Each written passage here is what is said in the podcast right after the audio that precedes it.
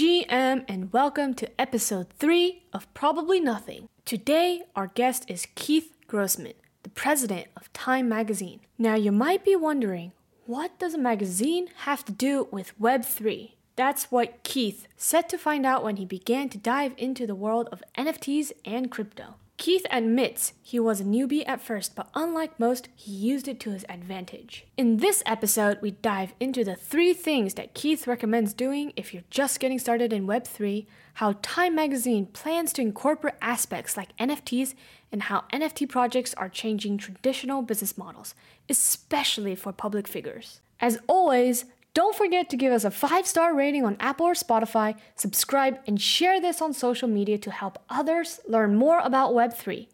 Feel free to tag me at Tzong and at Alexis Ohanian. I love what you're building, Tiffany. I think that it's I think this is a really important podcast. I actually I think this is the single most important podcast in the space for education.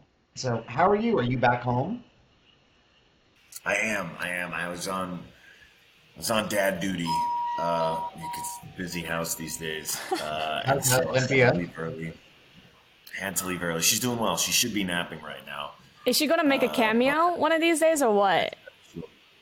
She will. She will. This is you. Got you all haven't even seen the like hardcore setup I have uh, here uh, back in Florida, but um, she'll she'll stumble through. She helps make all of my NFT investments. Hold on, hold on, hold on, hold on. You and I had this conversation. I think on Twitter. It's Ellie, my daughter, who's turning eight. Yes, she helps you. Yes, she literally yeah. walked in one day, and I had OpenSea up, and I had the Cool Cats up, and she's like, "I love those." And then I'm like, "What do you love about them?" And she's like, "They're just so cute." And then all of a sudden, in my mind, like it went, "Wow." There's going to be so much great IP that comes out of this NFT space like no other, right? And it's like you see it, and then all of a sudden I'm like, "What do you think of these?" And I hold, open up the Robotos, and she's like, "I love those." And then all of a sudden I'm like, "What do you love about them?" And she's like, "It reminds me of math and science." And so I'm like, "Oh my god!" And I start thinking about this, and I'm like, just like, it's really incredible when you start to see it. And that was actually like one of the big impetuses of it because I was like, "Huh." There's a NFT play that Time could do with the Cool Cats, which we ultimately did. But then I was like, there's a bigger IP play that we could do with them as it relates to Time Studios and Time for Kids and, oh, yeah. whatnot. And it's like I, I just look at this face, and then you look at Aku, right, and like Micah Johnson, and you're just like, wow, like like this is transformative in terms of the ability to get great content out. You know, community community endorsed content from the get go.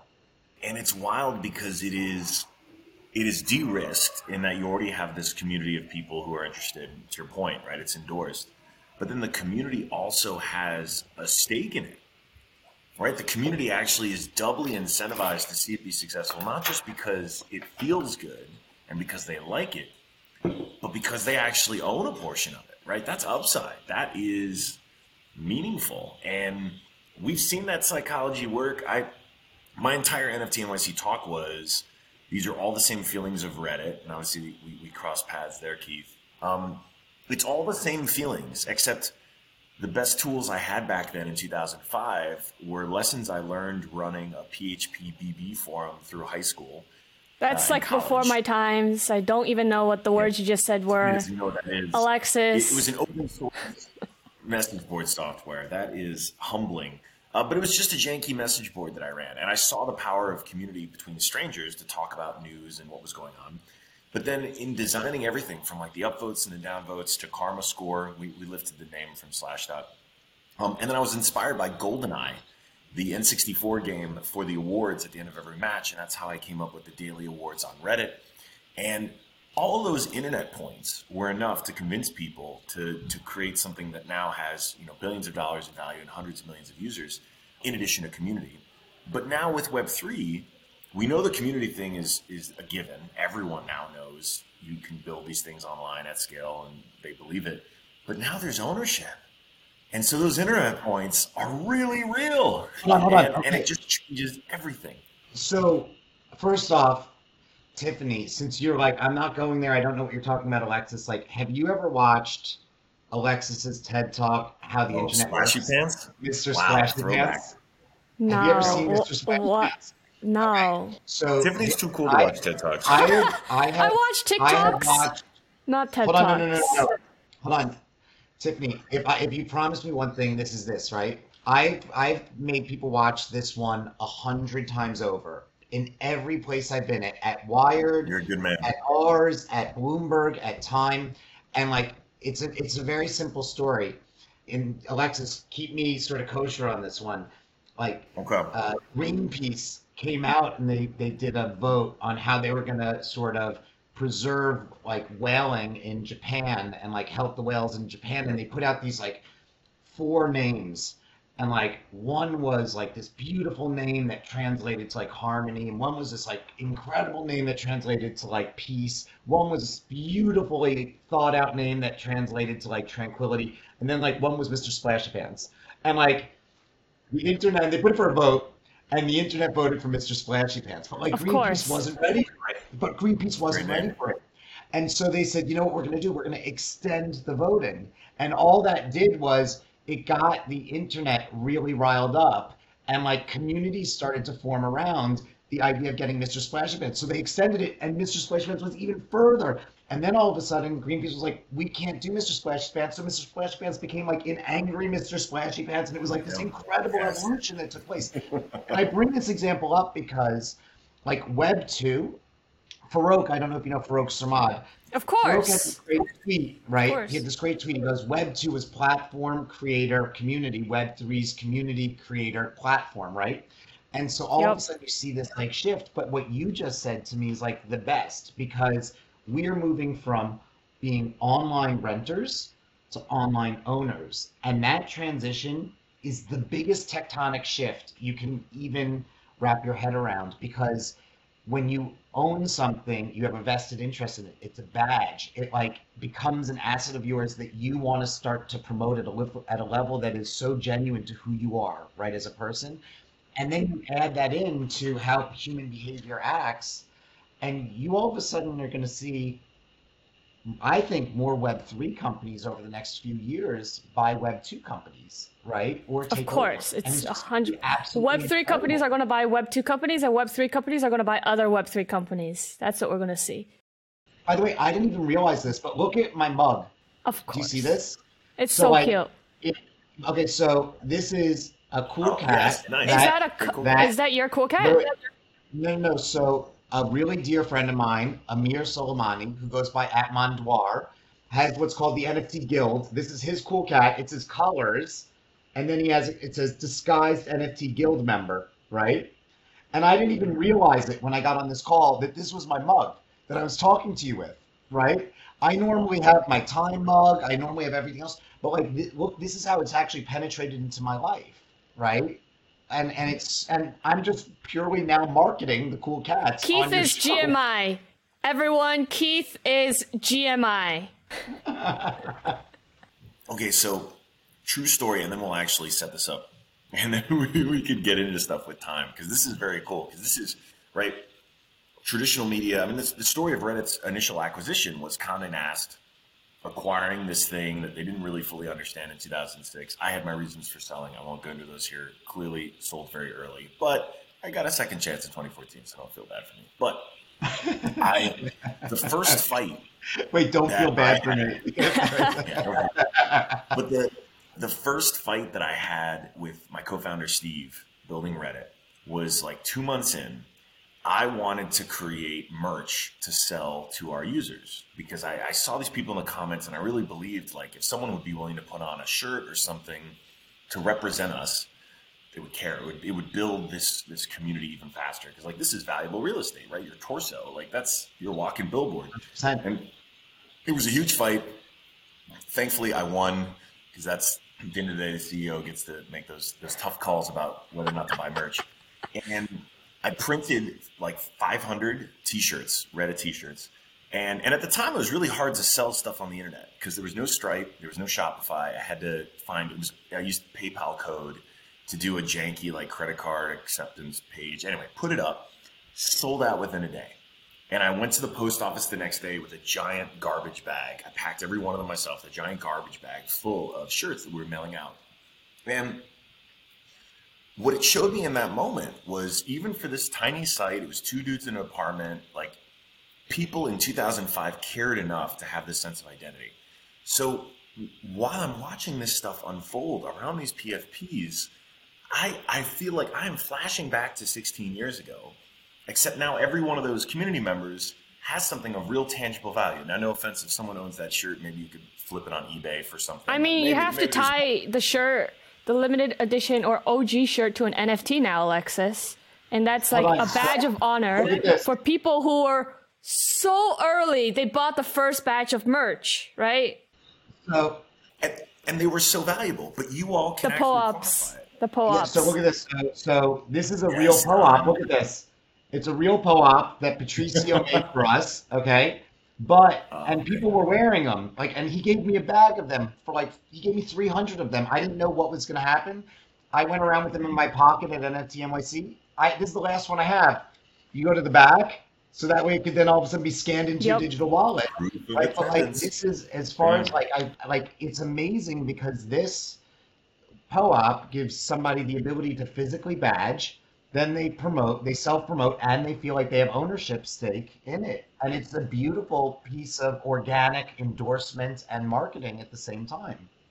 Yes, and and just for for folks who are listening, right? This is like a, this is a piece of paper that has, I mean, some art on it, but essentially it's a, a proof of attendance protocol. Yeah. And and here here's the digital incarnation of the ticket stub.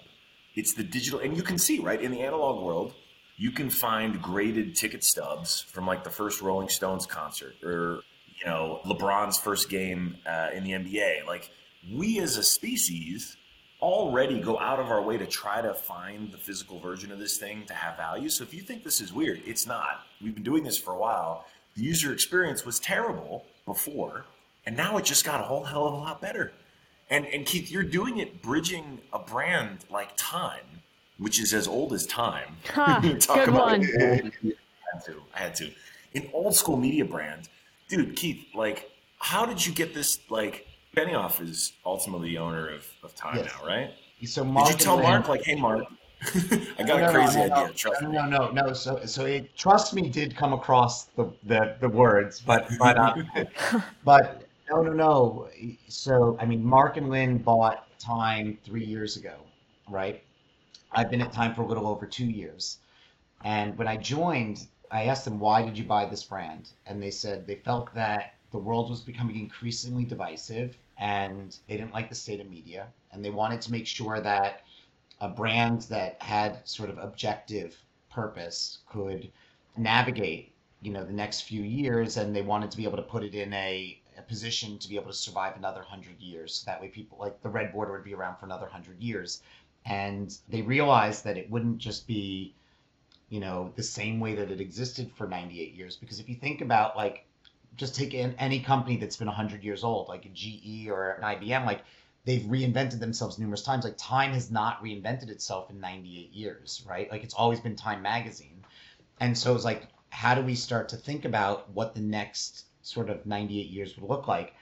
And so, you know, a lot sort of led up. And I wish I could be like, I had this brilliant foresight to bring crypto into time, but there was no plan for that. It really comes from a few things. One, and this is why I actually love being invited onto this podcast and Alexis, you knowing me from like essentially 2004, right? Tiffany, I'm just this dorky Jewish guy who likes technology and business and art and and crypto. And Mhm. and I and I've loved the crypto space since 2013 when Wired started to write about it and Ars Technica started to write about it and I started to see it emerge in Reddit Yes. and and I always liked it. But what brought time into it was a note from Mark one night, and the note was, it started off. It said, "I have a crazy idea. Did you see this?" And he sent a link to the Nyan Cat um, uh, sale that took place. So so this is actually what brought time into the space was I'm looking at the article and I had seen it and I just looked at it. And you know when all of a sudden everything in your mind clicks? I go Mhm. we could do that. And Mark and Edward were like what do you mean? And I said um, let me ask you a question. Do you, do you understand why a cat with the body of a pop tart farting a rainbow just sold for 600,000 and everyone was like no and and I said I said we could do this. And um, coincidentally, a week earlier, I was on Twitter and somebody said somebody had sent me a tweet from somebody in New Jersey that said I inherited all these Time magazines. I don't know what to do with them, and I don't want to throw them away. And they're from like the 1940s up through you know 1980. And so I wrote back to the person. I go, "I'll take them off your hands." And the person couldn't believe that the like president of Time would write that on Twitter to them. And so I, I drove out. I just was so I was so sick of being in the city. I drove out to New Jersey and I picked up these and I gave the guy just a free subscription to Time in return from him.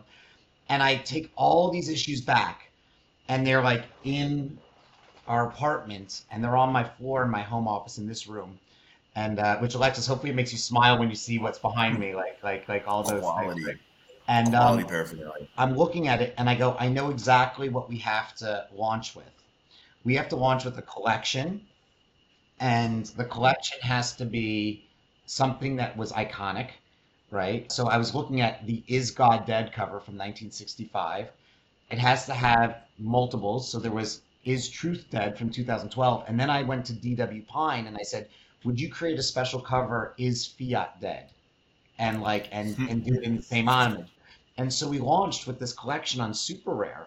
And there were three people that were really helpful in helping me shape my thinking on this was Guy Oseary, Mark Cuban, and Anthony Pompliano, right? And they they all kept on telling me to think more than just the one-off art collections. So on March 23rd, I said we're going to do a super rare auction of these one-of-one pieces, and then um, uh, I said within 30 days we're going to accept cryptocurrency on Time.com, and we did it within 28 days.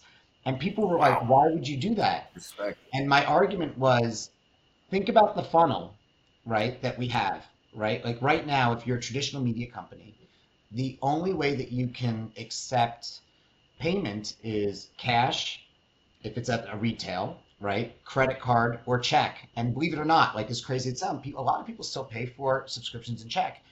So our funnel's like this big. And for people who are listening on the podcast, I, I, my hands are about two inches apart.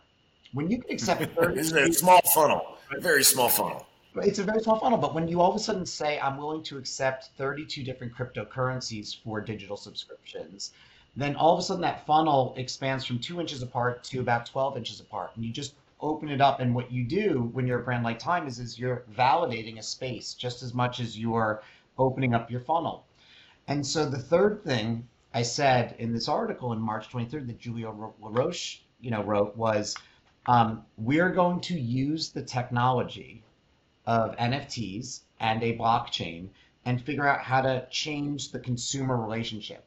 And I had no clue how, but that was the beginning of timepieces, right? Was the idea was how can we use a token to all of a sudden create a better user experience and give people more of an ownership feeling as it relates to time. And so when I, that came out, I got more texts, and Alexis, I think you've been in this space before, where I got more texts from people in the industry asking if it was an April Fool's joke. What? It was uh, seriously because it came out on March 23rd. People were like, Yeah. crazy? Did you lose your mind?" Yeah. And then on Wednesday that night, somebody said to me, "If you make more than five thousand dollars on this sale, I'll buy you lunch." And uh, and that evening we did four hundred and forty thousand dollars in in sales, and then that following week we did another million, and and that sort of started us down this one of one path. And then I just sat in clubhouse rooms and in spaces rooms, and I started to listen to the community and absorb. And one day it just dawned on me how timepieces could come about and start to evolve. And that that's and it was really the community and listening to people like, you know, artists like Thank You X and Jay and Silva pulling people up and was what inspired the idea of invite an artist in and then all of a sudden let that artist invite a person in. It was watching certain people come into the space and do money grabs that that inspired the Mm. Even split with the creatives that we have with timepieces. I don't know if you know that, but like we split all revenues, primary and secondary sales, 50-50 with all of the creatives. Uh, and then it was uh, just the idea of putting a connect to your wallet feature on time.com and allowing it to access whether or not you have a timepiece that, that I was like, wow, this could actually provide frictionless sort of interaction to a Web two ecosystem. You know, using Web three, and, and that bridge is going to be important for some quite some time. Oh, Keith, I mean, it's it is special. I mean, we now we, we might take it for granted now that McDonald's has a McRib NFT. I love that. You all, you know, it's it's great for the ecosystem. Look, at the end of the day, you all Nike's, Nike's announcement was huge for the for the ecosystem. Huge. Big, so. big, big. But y'all were y'all were thoughtful about it, and I appreciate, it, especially whether it's the revenue split with the artists that you invited for the collabs, or even just taking the time to listen, Keith. Because like the reality is, a lot of people hitting me up. I know Tiffany too, trying to say, "Hey, I want to get into this. What do I do? What do I do?" And they're they're thinking with short term greed a lot. Yep. And I tell them straight up, I'm like, yep. be long term greedy. Long term. That is how you win. Because if you're creating long term value for everyone in the community, for everyone who's a part of your project, if you're thinking holistically long term, you will actually make more money. You will actually build a, an empire. But but people get so tempted to go for the quick and the short term and they don't want to sit and listen and they don't want to actually understand the community. But it's like and join the communities. You got to like immerse yourself. And I think Keith did a good job, and, and so have you, joining these Twitter spaces, joining the clubhouse rooms, and like actually, and, and Gary Vee too, right? Instead of just like, hey, I'm in here so, for a minute and I'm dipping out, right? It's long term games with long term people. Everyone needs to think that way. I, I have to. I have to give Gary Vee credit. I sent him a text message three weeks before Timepieces came out one night, and I said, I've spent the last two weeks studying all of these communities on Excel spreadsheets. I, this is how dorky I am. I broke them all down on Excel spreadsheets to understand how all the communities worked with no emotion. And and I said I've spent the past two weeks studying all these communities numerically, and I really studied VeeFriends and what you did. I find it so impressive and I'm going to steal a lot of what you did and I'm going to implement it myself. But I'm going to always give you credit, which is what I want to do now. I want to just give Gary Vee credit, right? Like I'm going to always give you credit for it because I think that he set a really good path forward. And I actually on my screen right now, and, and Alexis, I'm just bringing this up because I think it's super important. Um, with timepieces in our Discord channel, and every week we hold a town hall where we give an update on where we're going. And I said this. This is exactly what I said today so I first started off in the timepiece Discord where I said I'm not going to talk about price. I'm not going to talk about floor price. I'm not going to go to celebrities and ask for tweets. I'm not going to market it. I'm not. I'm going to organically grow it, and we're going to think very long term. And and it's you know the the team is very small. It's myself, an individual that Alexis knows, who's one of the smartest people on the planet, Maya Draisin.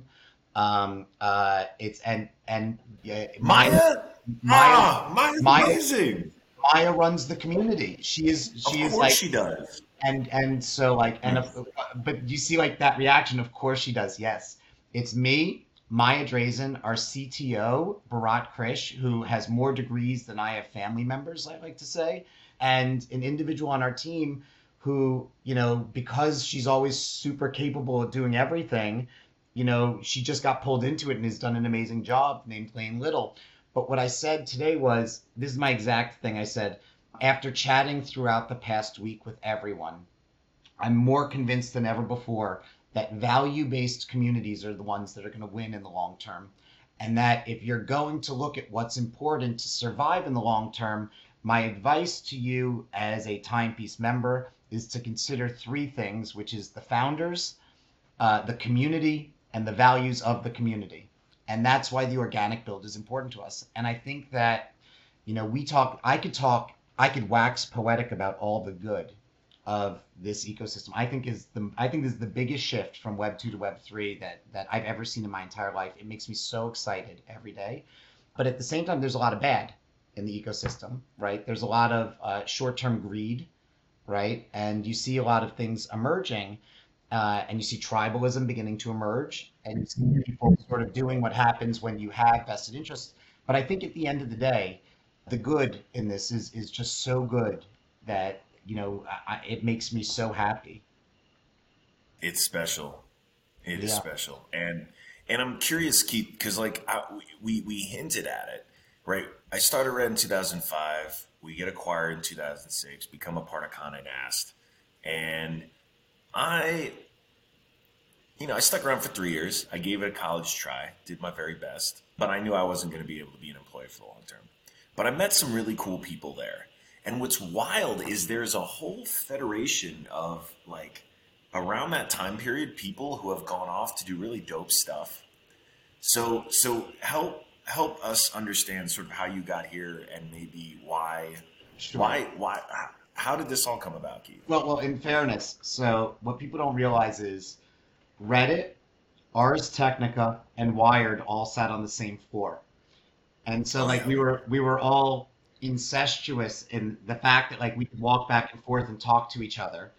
And we all liked each other.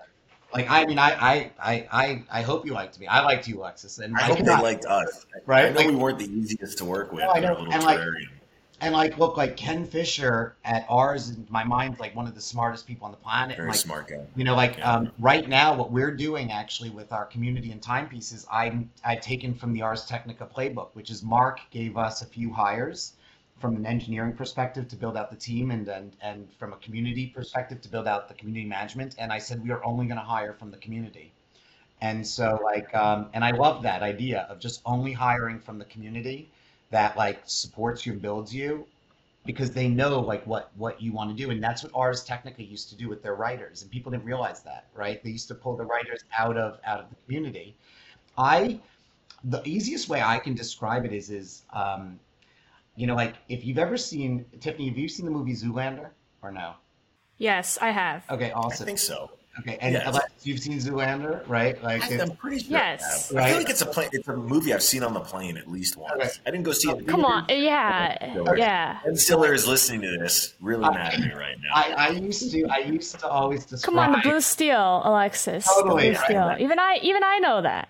But but I used to describe the Wired Ars Technica and Reddit group, right, on the 19th floor of Four Times Square as like us us hand models are different than the Back and Body Boys, right? Like we were just our own little like weird weird beast. And like what's really interesting is is like on that floor you had, you know, like Maya Draisin, who's like with me right now doing this. You had Josh Stinchcomb, who is running the Wall Street Journal right now. You have Jay Lauf, who, you know, ran Quartz and is now running Charter. You had Alexis Ohanian.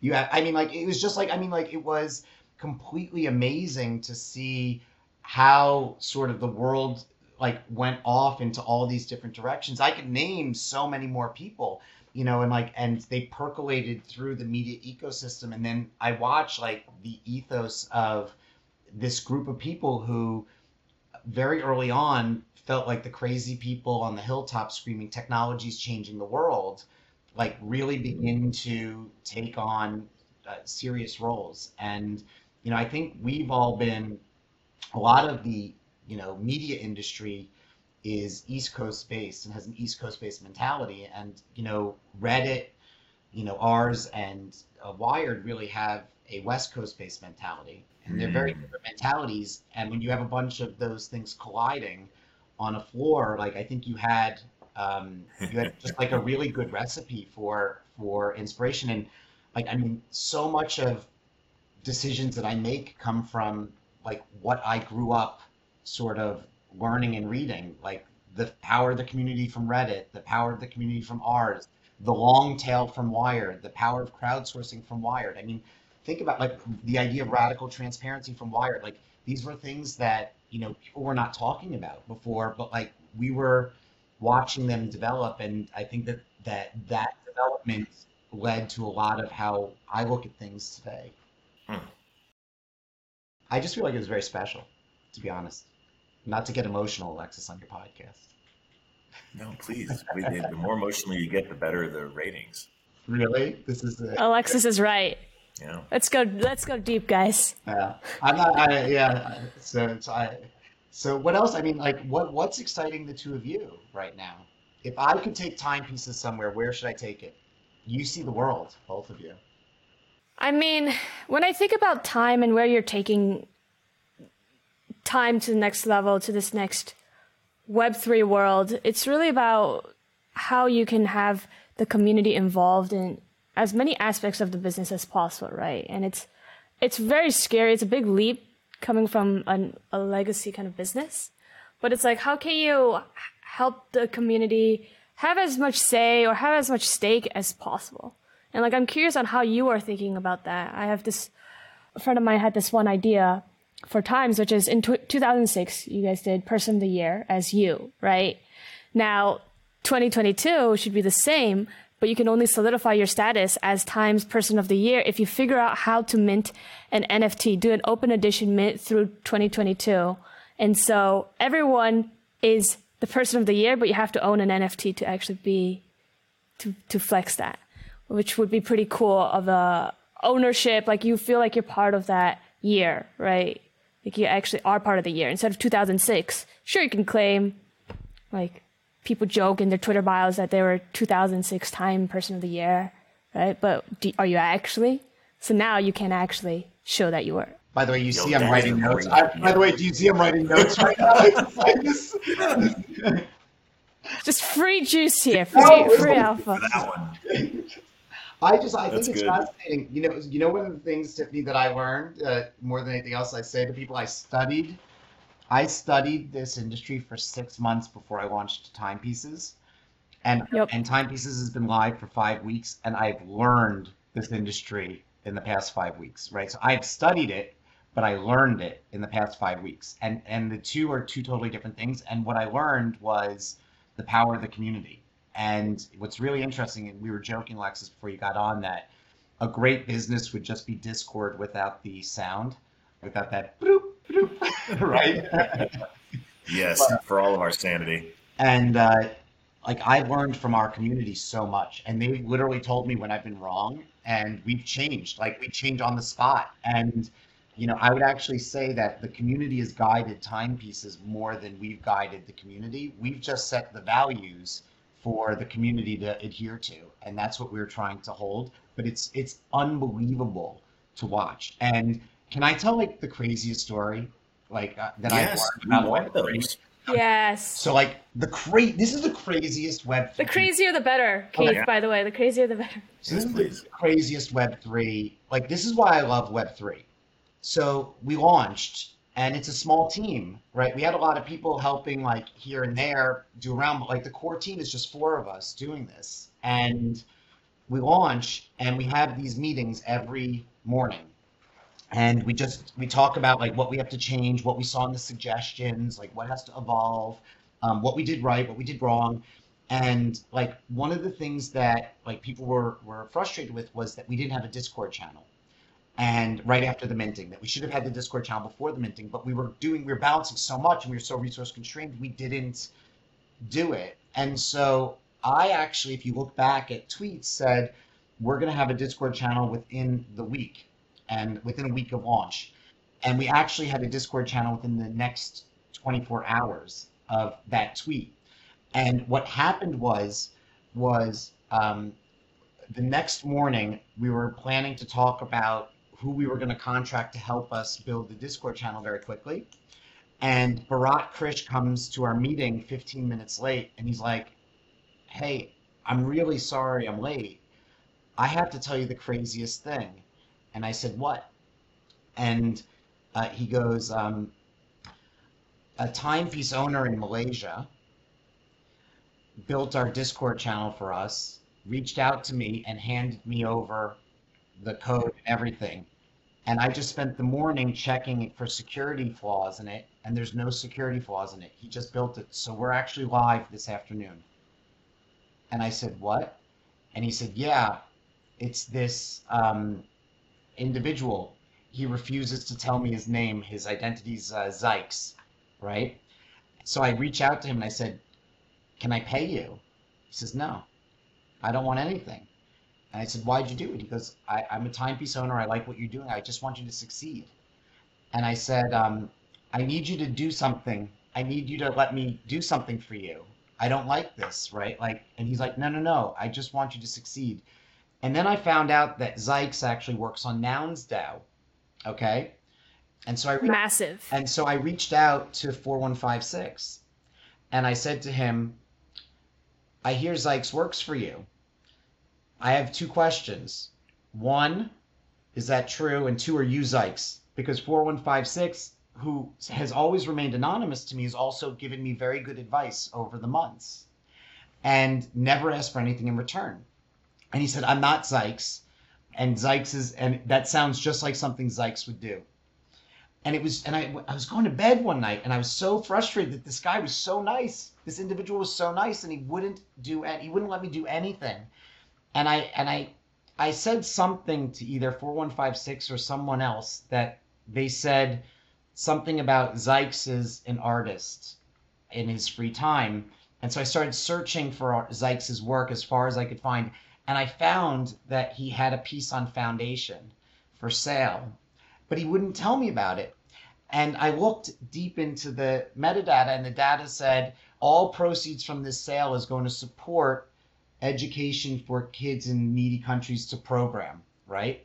And so I'm like, this is a really interesting guy. And it was three ETH, three and a half ETH for this piece, and it was the world's smallest NFT. You can see it in my wallet. It's it's called the world's smallest NFT. It's just a dot. It's just a dot, right? It's tiny yeah. thing. And I bought it. And I didn't tell him I was going to buy it. So then all of a sudden, Zykes reaches out to me, and I bought it with my own money personally, not with Times money, like with my own. And so I'm like, and Zykes reaches out to me, he goes, Why did you buy it? And I said, because you wouldn't let me give you anything in return. So I wanted to actually show you how much I appreciated you. I go, the only thing is, is you're never going to get a secondary sale off of this because I'm never going to sell it for my entire life because I love this piece so much because it shows me the goodwill of the Web3 community in a way that I never want to forget.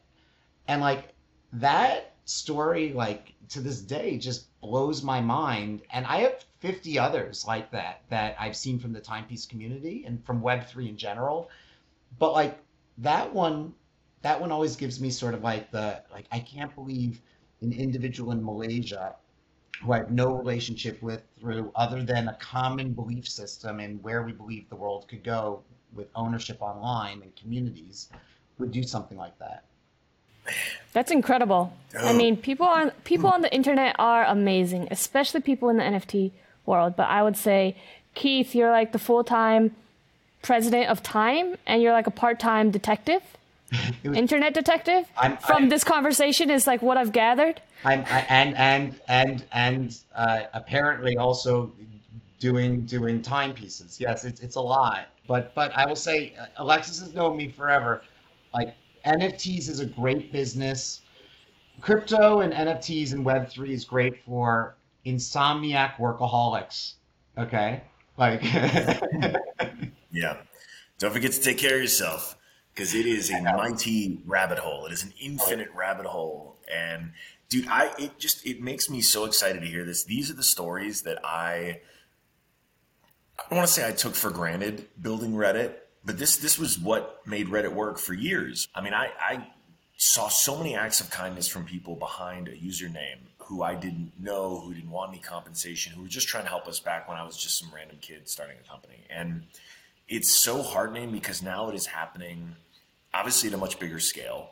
And these people are getting a reward in a sense because they are owners. And as long as they hold they see the value grow for the work they put in. And it's what you're experiencing too is going to be the default for every business leader in web3 because i used to tell people that running reddit was was as much a job uh, of running Reddit was as much being a head of state as it was a head of a company. And and you had to understand you have a constituency. You have to make you have to always be sort of balancing business decisions with your community. And they aren't, you know, it's not like 90% business, 10% community. It's it's really pretty it's like 51%, 49%. It's a tenuous, very delicate relationship. And the new CEO is going to take this for granted I believe, because these are muscles that you're going to have to exercise. And I think it's good because it'll mean companies will default be more beholden to their users, to their customers, to their community.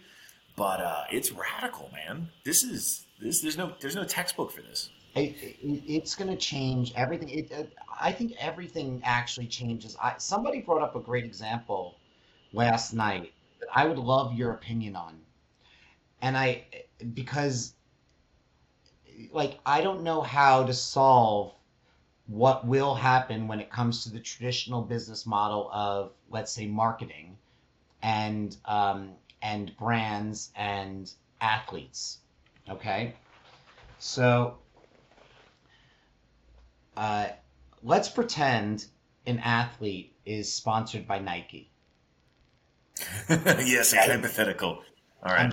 I wonder. Yes, I, w- I wonder who. No, no, no. Let's let's not. Let's choose a different one. I don't want to do that. Let's pretend an athlete sponsored by like Adidas, right? I'm just choosing any athlete.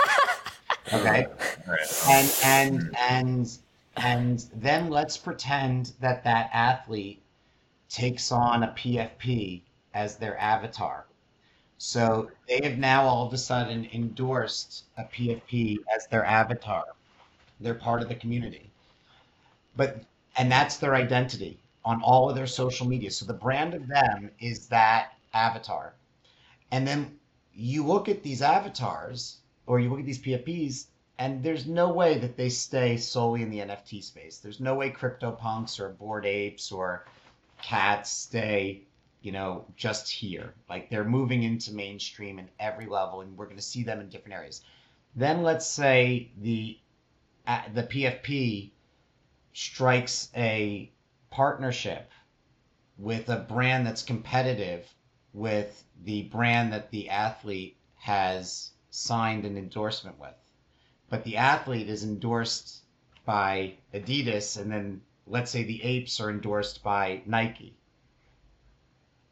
What happens in that? This is a very, very tricky predicament. What happens? Wow. Like, hold on. Somebody brought it up to me last night. An individual that I met through the community. His name's Nizer.eth, right? Like, I love being a .eth, by the way. It's a great family to be part of, right? The .eth fam. Um, but like, Crew. but Nizer, Nizer brought it up to me last night, and I have been thinking about this for the past 24 hours. It was like a riddle in my mind of I don't know how that works, and I thought the two of you could help me solve that. Well, okay. I think, you know, I very uh, publicly displayed one of the seven crypto punks that I bought that looked like my wife. And part of my thinking behind that was she has, for her entire career, imbued other brands like a swoosh with her value, right? That the the swoosh collected all those wins, all those grand slams, everything. CryptoPunks already had a core fan base. I couldn't find one that looked like me, which was a weird experience as a white dude with a beard because everything's designed to look like I me. can't, I can't And- right? Right? Yeah. And Like so I the was like, hair's okay, well, too red or it's not, right? It's yeah. And and then I found this one that looked like her, and I thought, okay, perfect. Gifted her one, grabbed another uh, six to hang on to, and I realized, okay, by making this statement, she is now gonna confer that value of like her reputation, her brand, now married to this like like core foundational piece of art, and that's powerful because now that asset stays in our family for generations. And Totally. for generations she has something that isn't doesn't belong to Nike shareholders. It belongs to, to her. It belongs to our family. But but so in the event of this sneaker scenario like I actually think I actually think brands in the future end up making deals with the individual as well as with uh, uh, the avatar version of that individual. And we just get comfortable understanding that there are two selves. And eventually, longer term, and this was a question I remember of a famous VC asked when I was fundraising, like, what is the thing about the world that you don't understand or that you know that no one else understands yet? And it was that even on, on Reddit, it was clear to me that people cared more about their username identity than their government name. And that it would be inevitable that we would all eventually care as much or more about a totally constructed artificial name, identity, etc. And now, as we're seeing more and more use cases, I, I think you're gonna. Sport is one area where it's still like outside of esports, right? You're you're gonna have to be a physical person running on a court or doing a thing. So you'll still have, I think, sort of personal value or sort of identity value in your physical self. But in the vast majority of arenas where people are going to build reputation and build following and build clout, it's going to be digital, and and then it'll come down to the rights rights conferred by the program because, like, I don't know, Bored Apes actually own the copyright to their ape. Uh, CryptoPunks they Larva Labs own the rights to those punks, so it'll it'll vary in those cases. But like if Larva Labs does a deal with Adidas, because the Bored Apes program gives the copyright owners like if you own the Bored Ape, you own the copyright, do whatever the hell you want with it, you can strike your own brand deal. Whereas like Larva Labs, they own the rights to the, the, the punks. When if Larva Labs does a deal when punks go into the metaverse with Adidas, then the Serena Punk is wearing Adidas because that's and, and Nike's Nike didn't sign a deal with the Serena Punk. Nike signed a deal with Serena the human, and so that's going to go into contracts for sure. And I, I'm sure there'll be some messiness in between, but long term, you know, the Serena avatar doesn't ever need to take a day off. The Serena avatar it lives forever. The Serena avatar can be anywhere. You could telegraph, teleporter. Like there's way more value in the avatar version uh, in the next 10, 20, 50, 100 years. So, so it's so funny that you say that. I think that one of the, I think there's moments in this evolution we'll look back at that are really pivotal moments. The other day, I thought when um, Patricio, the CEO of POAP, offered Richard, the head of Manifold, uh, $9.5 million for his CryptoPunk, and Richard said no. And I, people who didn't like it, I felt that people fell into two camps. Those who were like, of course he said no. I fell into like, I'm like, of course he said no. That's his entire brand, is his identity. That would be like, yep, like that's like present. He's he's essentially present valuing Manifold at 9.5 million dollars, and and so of course he said no. And then there were people who were like, what? How could he say no? That's crazy but like I, I like I, I agree with what you say there but i think that that's one of those moments where like i think people will look back at that offer you know and just say that was like that's a really turning defining moment and people realizing how important brand identity is and identity online is yeah brand identity and provenance is going to be something really interesting right it's going to be valuable if someone were to own the richard punk someday, right? Like that's a flex or an Alexis Punk or Keith Punk, right? Like my cool cat is tied punk. to my identity. yeah. Um, my cool cat is 100% tied to my identity now, all across the internet in everything I do. I would never sell it ever because it's just now my brand, my identity. If someone takes that cool cat, like if I sold it and someone takes my cool cat and uses it as their PFP, people will think that's me talking, right? And that's a that's a brand identity thing to think about uh, for people who are really thinking long term about how they're branding themselves in the space, because this space is just getting started. Oh yeah, I mean, I the one thing I always say to people is, is every day that goes by, someone is converted into this space at a far higher ratio than someone is being converted out of this space if anyone is even being converted out of this space. This space is one of those spaces that when when you see it, it's so clear when you sort of when it moves from sort of logical to emotional back to logical. But if it makes that transition, then all of a sudden it, it you're sort of there and you got it. And um, it, I mean, it's it's so utterly fascinating. Keith, so our apprentice has this question, has this dying question for you, which is Is Lulu? How did you get into Lulu? Okay. So she has this question, which is How did you get into NFTs, especially as a boomer, which I know you're not, but she's categorizing you as such. I'm, so, I'm and she really wants to know. So, so, so I appreciate it. First off, Lulu, I'm not a boomer. I'm what's technically called an aging millennial. Okay, I'm at that end. Geriatric millennial, the I'm two a, of you, I'm both geriatrics. Millennial. Okay, for the record, I'm totally fine with that. Uh, ooh, what was my first? So, so I became very good friends with the individual who purchased the first time drop. His name's Amir Soleymani, and he sent me my first NFT ever, which I have right over here. Hold on, I'll show it to you. He sent it to me framed can you see it? It's hold on. It's just this, and he sent me the digital, and I loved it. And then I started looking at it at the NFT space, and I'll never forget this. I got a text from Farokh, and he said you should check out the cool cats. And I bought a cool cat at like 0.78 ETH and the one I bought one that looks like me, my forever cat, right? Like it had like this big bushy hair, right? Like you know, and, and it has a smirky face on it, and her and I'm with my daughter after I bought it, and we're we're going to like uh, we're walking around the city, and I'm reading on Twitter somebody being like, I just sold my cool cat to the president of Time. What a fucking idiot. He's 0.780, right? It was like it was it's so funny. No. Like, it was it was so funny. It was so funny, and people were like wow, he overpaid. This is blah blah blah blah blah. And I'm sitting no. there and I'm like, I'm like, this is great, right? And then I started to really look at it, and one day I just kept on listening to. It was it was it was Clubhouse at the time. I was just listening to it, and a dear friend of mine who unfortunately passed, Jin, said you should speak to an artist named Render.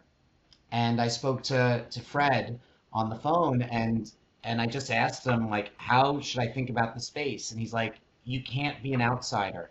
You have to just buy a piece and understand what the what it feels like to own a piece of art and to connect with an artist that you really respect and like. And so I was sitting there thinking like, which artist do I really respect and like? And there's this artist um, named Thank You X. His name is Ryan, and um, and I bought. Ryan's gonna be on the pod soon. Okay, awesome. I love At Art Basel. So let me tell yeah. you something. Ryan is a really special individual because the number of people that Ryan pulled up. So in timepieces, we invited 20 artists in, and we said to the 20 artists, you as an invitee of time can pull in an artist that I don't know or DW doesn't know, and we will not stop you. And they will get all of the same benefits that you get. But we want to be able to build a better future by allowing you to pull up an artist. And that influence came from Ryan. It was Ryan and J.N. Silva who really did it because I kept on hearing them say that about Ryan. And I just liked Ryan's work so much, and I liked him as a human being so much. So I bought this piece of his and I just kept on staring at it on my screen. And what I realized was, wow, like I own a piece of art and it's gorgeous and mm. I own it and I all and I know the artist. And it's really a different relationship in this space where there's no more sort of barriers between creator and collector. And so I started to slowly, I mean, if you look at my wallet and I keep it public, right? Like I just buy pieces that talk to me, that I respect the artists, that I think, you know, like that have an emotional connection to me in one way or another. But what I love about this space is, especially as it relates to art, is there's this artist, his name's Billy Alter. And like, he doesn't sell his art for that expensive, right? It's not expensive at all, but he's based out of Mexico.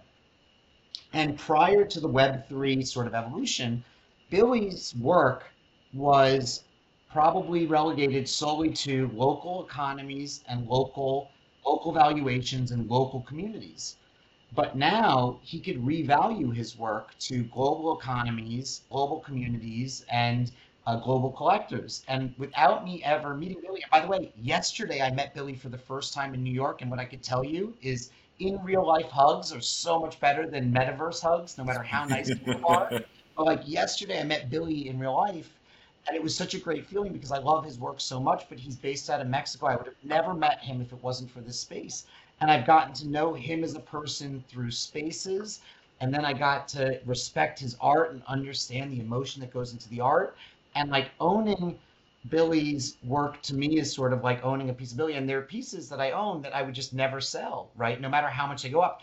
With the PFPs, though, completely different I relate to PFPs based on the values of the communities. And so, like, if you really look at the PFPs I own, like, I own Cool Cats, I own Robotos, and I own Dead Fellas. And when you look at the founders of those communities, I evaluate them as I would like a democratized Series A, right? So it's like, I'm like, oh, like, Clon, Evan, Tom, Link at Cool Cats, they're smart they're strategic. They're thinking about this every day. Like Pablo Stanley at Robotos, he's smart and he's really well respected. He's thinking about this. He's surrounding himself with good people. Betty and Psych, if you've ever talked to Betty, I wouldn't bet against. I'm so excited to have Betty on the podcast. She's also lined up because she has an incredible story from what I've seen on Twitter. She, and incredible. And I it's going to be great. But, but this is my point, right? Like, I wouldn't bet against Betty. And so then all of a sudden I'm like, okay, look at the founders, right? And this goes back to what I said in the beginning long term survival based on founders, community, and values, right? And then I'm like, what's the communities? It's ironic. All three of those communities, the cats, the dead fellows, and the robotos, all optimistic, all positive, all have a give back or give first sort of perspective on how they they work with each other all provide constructive feedback to each other and then you know you look at the values of these these individuals and they're they're just really stand up individuals with stand up values as a community. And i'm like and the art is good. Like it's just fun. Right? And so i'm like and so that's how i got into the pfps which is a completely different mindset than how i get into the art if that makes sense. I love love this story, Keith, because I think there's a lot of people listening who probably feel a lot like you, and and that advice of just diving in and needing to experience it yourself is so crucial. And and you don't have to go in. You don't have to start with a crypto punk, right? Spend some time on OpenSea, spend some time on these platforms, and just find something that speaks to you and and is in a price range that you know you can don't and and what's don't, the first three things that you would suggest someone who doesn't own an nft to do right now to immerse themselves into the community and to start understanding besides listening to this podcast which you are already listening Obviously to you're so listening to it, right? yeah well is it live the podcast is No, it, it's okay, not live. okay, okay good okay okay well It's probably um, nothing. okay i would say i mean the first thing i would say is is um, take an amount of money that you have just a small amount convert it into Ethereum and and don't do anything for uh, two weeks and just watch watch what like a two week flow of owning Ethereum is like because that two weeks twenty dollars could all of a sudden become twenty four dollars twenty dollars could become twelve dollars twelve dollars could become twenty eight dollars. But like just allow yourself to to have the stomach to sort of go up and down and see and understand that that's a normal fluctuation within sort of this space and that it's just part of it as it's as it's naturalizing the second i would say is go on to spaces and just listen like really listen and and listen to the people who are um, talking, but listen with like, why are they saying what they're saying? Like, what's their bias, right? Mm. I do think that like we do need to implement in the in the space some sort of code of ethics that Mm. states at the highest level, right? Like, if you're an owner of something, you should disclose that you're an owner of something. If you're going to wax poetic about your ownership of something, I think that will eventually come, but I think that like it, it should come sooner but I think you should just listen to the spaces and and and you should hear if if you if it's art that you want or if it's if it's one of the PFPs that you want, you should hear what what are those like. If it's a PFP, you should be on in the Discord channel just watching what are those conversations like? Are these people that you want to associate with, right? Because a lot of what this movement is about is is reconnecting social circles on a global level, right? With like-minded people who have like-minded values. It's not about the image. It's about the community below the image right? And that the image ultimately represents participation or status within the community. And then the third is is whatever you buy expect it to go to zero. The reason i say that is is I, I very much worry about people who think that this will go up forever this will not go up forever there will be a moment where correction will take place and people have to brace for that and the reality is, is that the macro trend of Web3 is very real, moving towards a ownership um, uh, sort of state on the internet. But along that way, there's going to be ups and downs. And out of it come will come great companies and great brands. So like I think that this is long term the greatest thing on the planet, but I worry that that there's so much fear of missing out that takes place sometimes, and there's so much, and and the pace of of Web three is so fast that I would simply say, and it's and whoever listens to this that knows me, I know I'm to get a text message afterwards being like, "You hypocrite." I would say when you want to speed up in this in, in this space before you make your first purchase, actually slow down and just be like, do I want to make this? Am I comfortable with it? And if it goes to zero, am I okay with it? Right? I'll give you a real example. I bought a bunch of Yetis, okay? And they all went to zero, right? But I had five Yetis, all went to zero. But you know what I used the Yetis for ultimately, Tiffany? I um, when I wanted to onboard people and show them what it was like to transfer between wallets, I just kept on transferring the Yetis around, right? Making good That's like me and like four crypto kitties. And I think Alexis also has like a bunch of crypto kitties because we got crypto kitties back in 2017, 2018. Oh, mm-hmm. can I tell you the best statement that came out of a conversation in the Timepieces Discord the other day that I thought was so funny, and you reminded me of it earlier, Tiffany? Somebody started to refer to NFTs based on their mintage. Okay, not like like Oh, as that's wines have vintage. They're like, Yeah. I have this this vintage from 2018, and I was like, that's amazing. I love that. I just thought it was Vintage. mintage. Heard it here first. oh, that's Um, great. did I did I satisfy Lulu? Is Lulu? Are you okay with that answer?